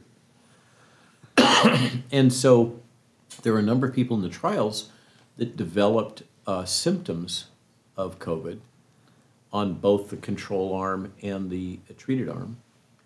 Uh, and uh, they the decision was made by Ventavia and Pfizer that if and it was written to the protocol if you had a negative pcr even though if you have symptoms what they would do is throw you out of the trial they would exclude you from the analysis uh, and if you went back because we now know how crummy the pcr test was if you went back and said okay let's add back in all the people that developed the clinical signs and symptoms of covid and put them in the analysis and rerun the analysis and if you do that the efficacy in the clinical trial goes down to about 30% as opposed to 95 or 97%.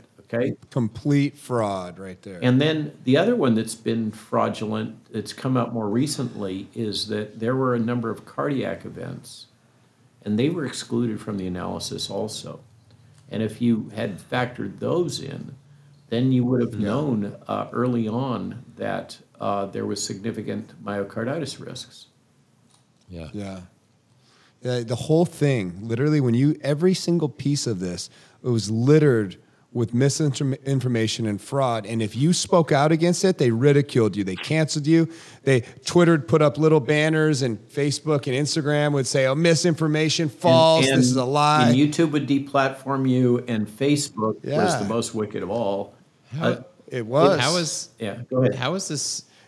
Like, I'm I'm really curious. Like, I'm standing back looking at your personal life, and how how these last two and a half three years have been just like I I would imagine, um, epically transformative for you. Like, yeah, that's on one the- way to put it. Yeah, I mean, it's just so many. I was just talking to two physicians uh, in, a, in a private group I'm in, and they just admire the hell out of you. Oh, thanks. Uh, and and how would you speak to how has it changed, and what's on the horizon for you? Because we opened the show before we went on air. I mean, you're flying all over the world giving talks. How has this like impacted you, the man, and what you're focused on in life? So that's a good question. Um, sometimes we get there, and when I'm giving talks, and we did in one of the sessions in Pittsburgh. Uh, um, so the personal impact. Number one, uh, I have to give a shout out to my wife, Dr. Jill Glasspool Malone. She's awesome. Of uh, 40, she writes uh, a large fraction of the Substacks, always the Friday Funnies and the Sunday Strip. She's the primary author on. I just edit them, uh, and um, so, uh, in a strange way, uh, this has been a huge growth opportunity for her.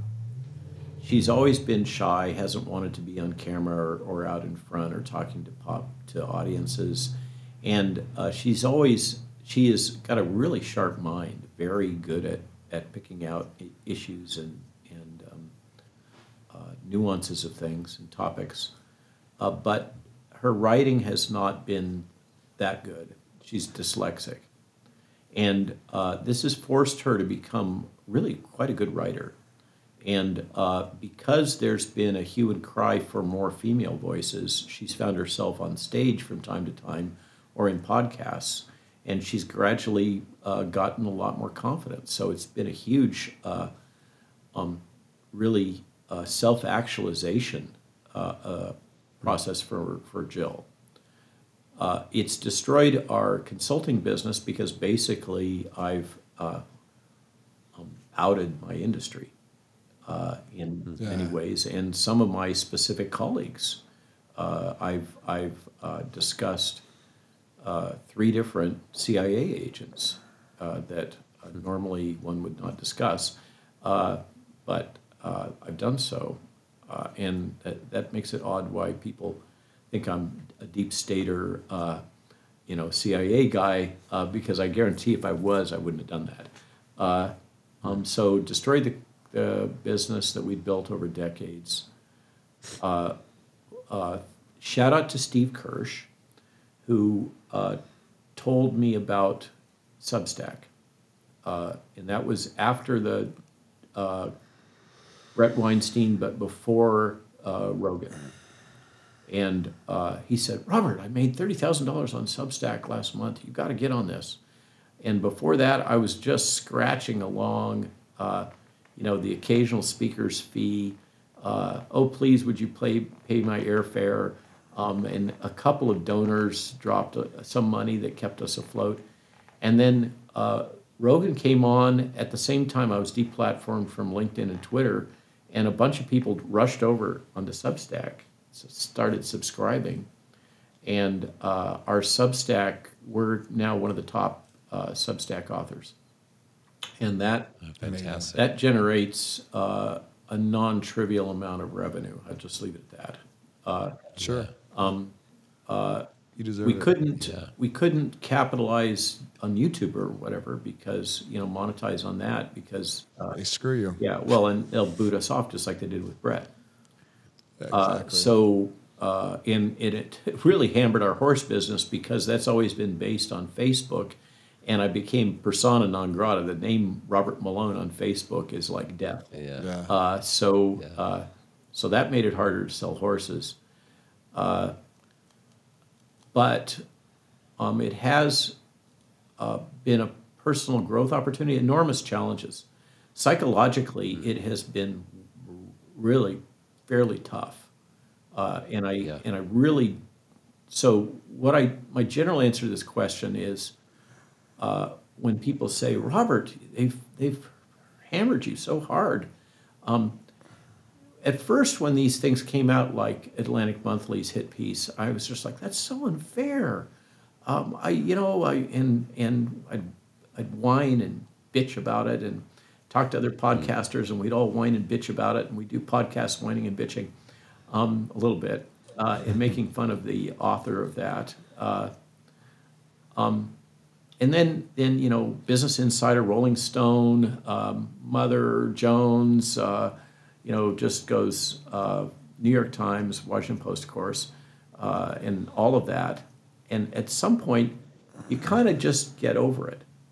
Uh, the one that was really hard was when I started getting attacked from the people that I thought were in the battle with me, were in the trenches with me, uh, and that that one hurt a lot, uh, and it still does a little bit, uh, and because because that's you know that's your brothers in arms, that's that's fragging, okay, um, the the Vietnam term of killing. Uh, um, higher rank officers with grenades surreptitiously. Uh, and um, so that one hurt. But uh, I, when I speak about this to audiences, I always say, look, I refuse to define myself as a victim. There's a concerted effort to victimize me and so many others, not just me. Um, everybody's been through this, you know. Uh, Pierre Kory, Paul Marik, uh, Ryan Cole uh, lost a multi-million dollar business and most of his licenses. Uh, and there's one physician jerk who um, is responsible for a lot of those attacks. Uh, so it's happened to all of us. Uh, you can't fight it very well. The courts are so kludgy. It's really difficult to get a case of malicious defamation through. Uh, so, uh, and you know, we could go into the legals. I've, I've now had to learn way too much about the law. Uh, but I, in, in a core, remember a core facet of wokeism is uh, um, uh, victimization and self-victimization and defining oneself as a victim and all that. And I just refuse to play into that. And what I say to audiences is, uh, um, don't allow them to define you as a victim, and don't take that as your personal identity. Refuse to do that. Yeah. Yeah. And there's a number of other roles that you can take. One of them, of course, is being a warrior, but you can be a mentor, a teacher, a parent, a caregiver, and all those can be mixed. You can be a warrior caregiver, which is, I guess, my wife tells me is what I am. Um, but uh, but uh, don't allow yourself to be a victim. Don't self-victimize. Yeah. That's Yeah. what they do. That's the Marxist frame, victim perpetrator. Um, Yeah. I so mean, don't don't it's do a it. distortion of reality. Don't play into that game, and uh, and and choose a role and become that role. You will become that role Yeah. when you do that, and uh, have courage. Uh, you don't have to be on the front lines, uh, you know, uh, with your pike uh, at the tip of the spear. Yeah. Uh, I'm fighting back all the time, but uh, have the courage of your convictions. And remember, there's worse things than dying. Uh, and one of them is losing your soul. And the people that I know that make these little daily compromises, um, each time you do that, it takes a little bite out of your soul. So good. And um, So true. so don't do it, you know. And and uh, yeah. um, you know, So- if I if I can withstand all this crap, then you can too. Uh, Yeah. And the other thing I counsel to my buddies, like we did over dinner the other day at the end of Shannon Joy's hit, uh, when we were all sitting around for dinner, I said, um, remember that we are all role models, and uh, many many people are watching us, and if we remain Oh, happy absolutely. warriors and don't accept the role of victims, then we're teaching everyone around us that's watching that they can survive this too, that they can be brave, they can stand up, they can speak out, and uh, they won't be killed, they won't be destroyed. And, and I think that's, that's super important. Ryan Cole made an even deeper statement. Um, he said that remember, in everything that you say, this may be the only gospel that many people ever hear, which I thought was pretty deep. But uh, Ryan's Yeah. uh, deeply a person of faith, so that's how he framed it. Uh, and and I think there's merit in that. Remember that as as we travel through time, and I have the benefit of more gray hair than either of you, uh, um, we we do touch uh, huge numbers of people as we pass through time, and uh, um, that's that's an opportunity to do good. That may be the most important thing that we do is is how is what we share and and what we how we how we per, serve as a as an example and role model in how we comport ourselves uh, which uh, and there's all kinds of other stuff around that you know all the disruptors and chaos agents that are trying to force all of us into crazy land and snake venom and uh, programmable nanobots and which all acts to uh, um, delegitimize uh, what we're doing and delegitimize our cause. We have to be, I think, really careful. At least I try to stay balanced and level, calm, happy warrior, Yeah. based in truth. Based in truth. Yeah, you I, I just want to add this before we I know we're coming to the close here, but the it, it it's incredibly inspiring to to see someone like you out in a especially a year or two ago in such a controversial climate and to very calmly you could just detect this is a man who's committed to telling the truth. And uh, it's quite inspiring to see and I know I don't just speak for myself. Well, thanks. I think the kindest thing I've heard in all of this, and, and all of us have heard it that have been out here and, and you know, in the tip of the spear. Uh, the comment in various forms comes at us. I felt so alone, and I thought I was crazy, and then I heard you, and I knew I wasn't. I hear that from nurses and medical practitioners and, and just Yeah. just people, and that that is so. Uh, um, affirming. Uh, that's that is the that's the reward, is knowing that you've touched people, and um, given them uh, courage, and uh, allowed them to proceed based on their own knowledge, belief, and perceptions, in a crazy mixed up world. Uh, you know, Yeah. I, I yeah, I'm older than y'all, so I remember the this film. Uh, it's a mad, mad, mad, mad world. Uh, and if you haven't seen it, you ought to. It's a great comedy, but it absolutely applies to the present. It's it's very culturally appropriate. I'll check it out, Dr. Yeah. Malone. Well, thank you, Dr. Malone. This was it was an honor. I'd love to have someday do a 2.0 with you, I'm sure it'll where we happen. can Yeah. ex- If- explore the next the next thing. the next, I love- I if love you that you're wish it, it will happen. I'm sure. I love I love Well, that you're thank you. speaking on all these far-ranging topics from sovereignty to so many because I'm sure millions are just going to want to keep following your commitment to exploring Yeah. what's true.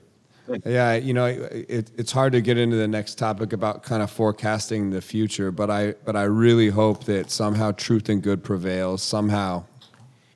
So there's a school of thought that we, uh, number one, that transhumanism is a false religion and it will fail. And Yeah. increasingly, a number of people are thinking that, that I read, like Doug Casey's International Man, that uh, we're going to be, this is, you know, there's the whole logic of the fourth turning um, and the rise and dominance of sociopaths and psychopaths in government and industry and everything, and that this is this is a cycle. You know, this is the wheel of time thing. Uh, And uh, we're in it right now, and we've got uh, you know three, four, five years of hell coming at us. Uh, it's going to get worse before it gets better, and but it will get better. That's and or you can go biblical uh, and talk about Lucifer and and those kinds of things, uh, and and you come to the same place. There's there does seem to be this cycle that happens in the tide of human affairs, and uh, and we're in that Yeah. dark part of that cycle. And uh, Yep. the question is, can we maintain our fortitude? And are we going to learn something? Or are we just going to redo the cycle? Uh, or could we come out of this uh, with a different uh, consensus about how humanity should interact with each other? And, Yeah. and uh, you know, there's a, a version of this outcome where we learn the lessons of the internet in that uh, we become uh, more highly matrixed, uh, more able to share ideas, such as what we're doing right now. Um, Yeah. You know, a, a future of a more decentralized information space, uh, and and uh, where that could go. Uh, this is, you know, one of the hopes of uh, the, uh, you know, Bitcoin is a brand, uh, but the decentralized cyber currency, blockchain protected, you know, we can all those, add all these things to it. Uh, Yeah. You know, that we get towards a more decentralized world that empowers the individual. Uh, you know, what does that look like without veering into socialism? And, and I don't know that any of us can really envision that which has never existed before. I think we're going to have to gradually evolve into it. Uh, but maybe that could be the good thing that comes out of this uh, time of testing. Yeah, Yeah. intriguing. Well, Thank you. you're amazing, man. Thank you so much, Dr. Yeah, Dr. thank you, Malone. Dr. Really Malone. appreciate you doing this. Well, um, thanks for having me on. And, and like I said, Yeah. I'm sure we'll. You are indefatigable. I don't know yeah, how we you. definitely need to. Where do you get your life energy? 64 and you're just tireless. Jeez. Uh, wife and farm. Uh, Yeah, and, there you go. and it's you know in for a penny, in for a pound. If you know once you're in this, what are you going to do? yeah, what? Yeah, exactly. You might as well be all in. Yeah, totally. 100%. Hey, we hope you enjoyed this show. Incredible. We could go hours with Dr. Malone. Couple things. Uh, be sure to check out his book if you haven't read it before Lies My Government Told Me and A Better Future Coming. He's also got an upcoming book on uh, other topics. You could follow him along on his Substack at rwmalonemd.substack.com. That's free, but you could donate if you want. He's also got the maloneinstitute.org where you could download uh, kind of a deeper dive into the documentation behind a lot of his research. And then rwmalonemd.com. Thank you so much, Dr. Malone. I'm a, I'm a, I'm a man on a mission. Man on a mission.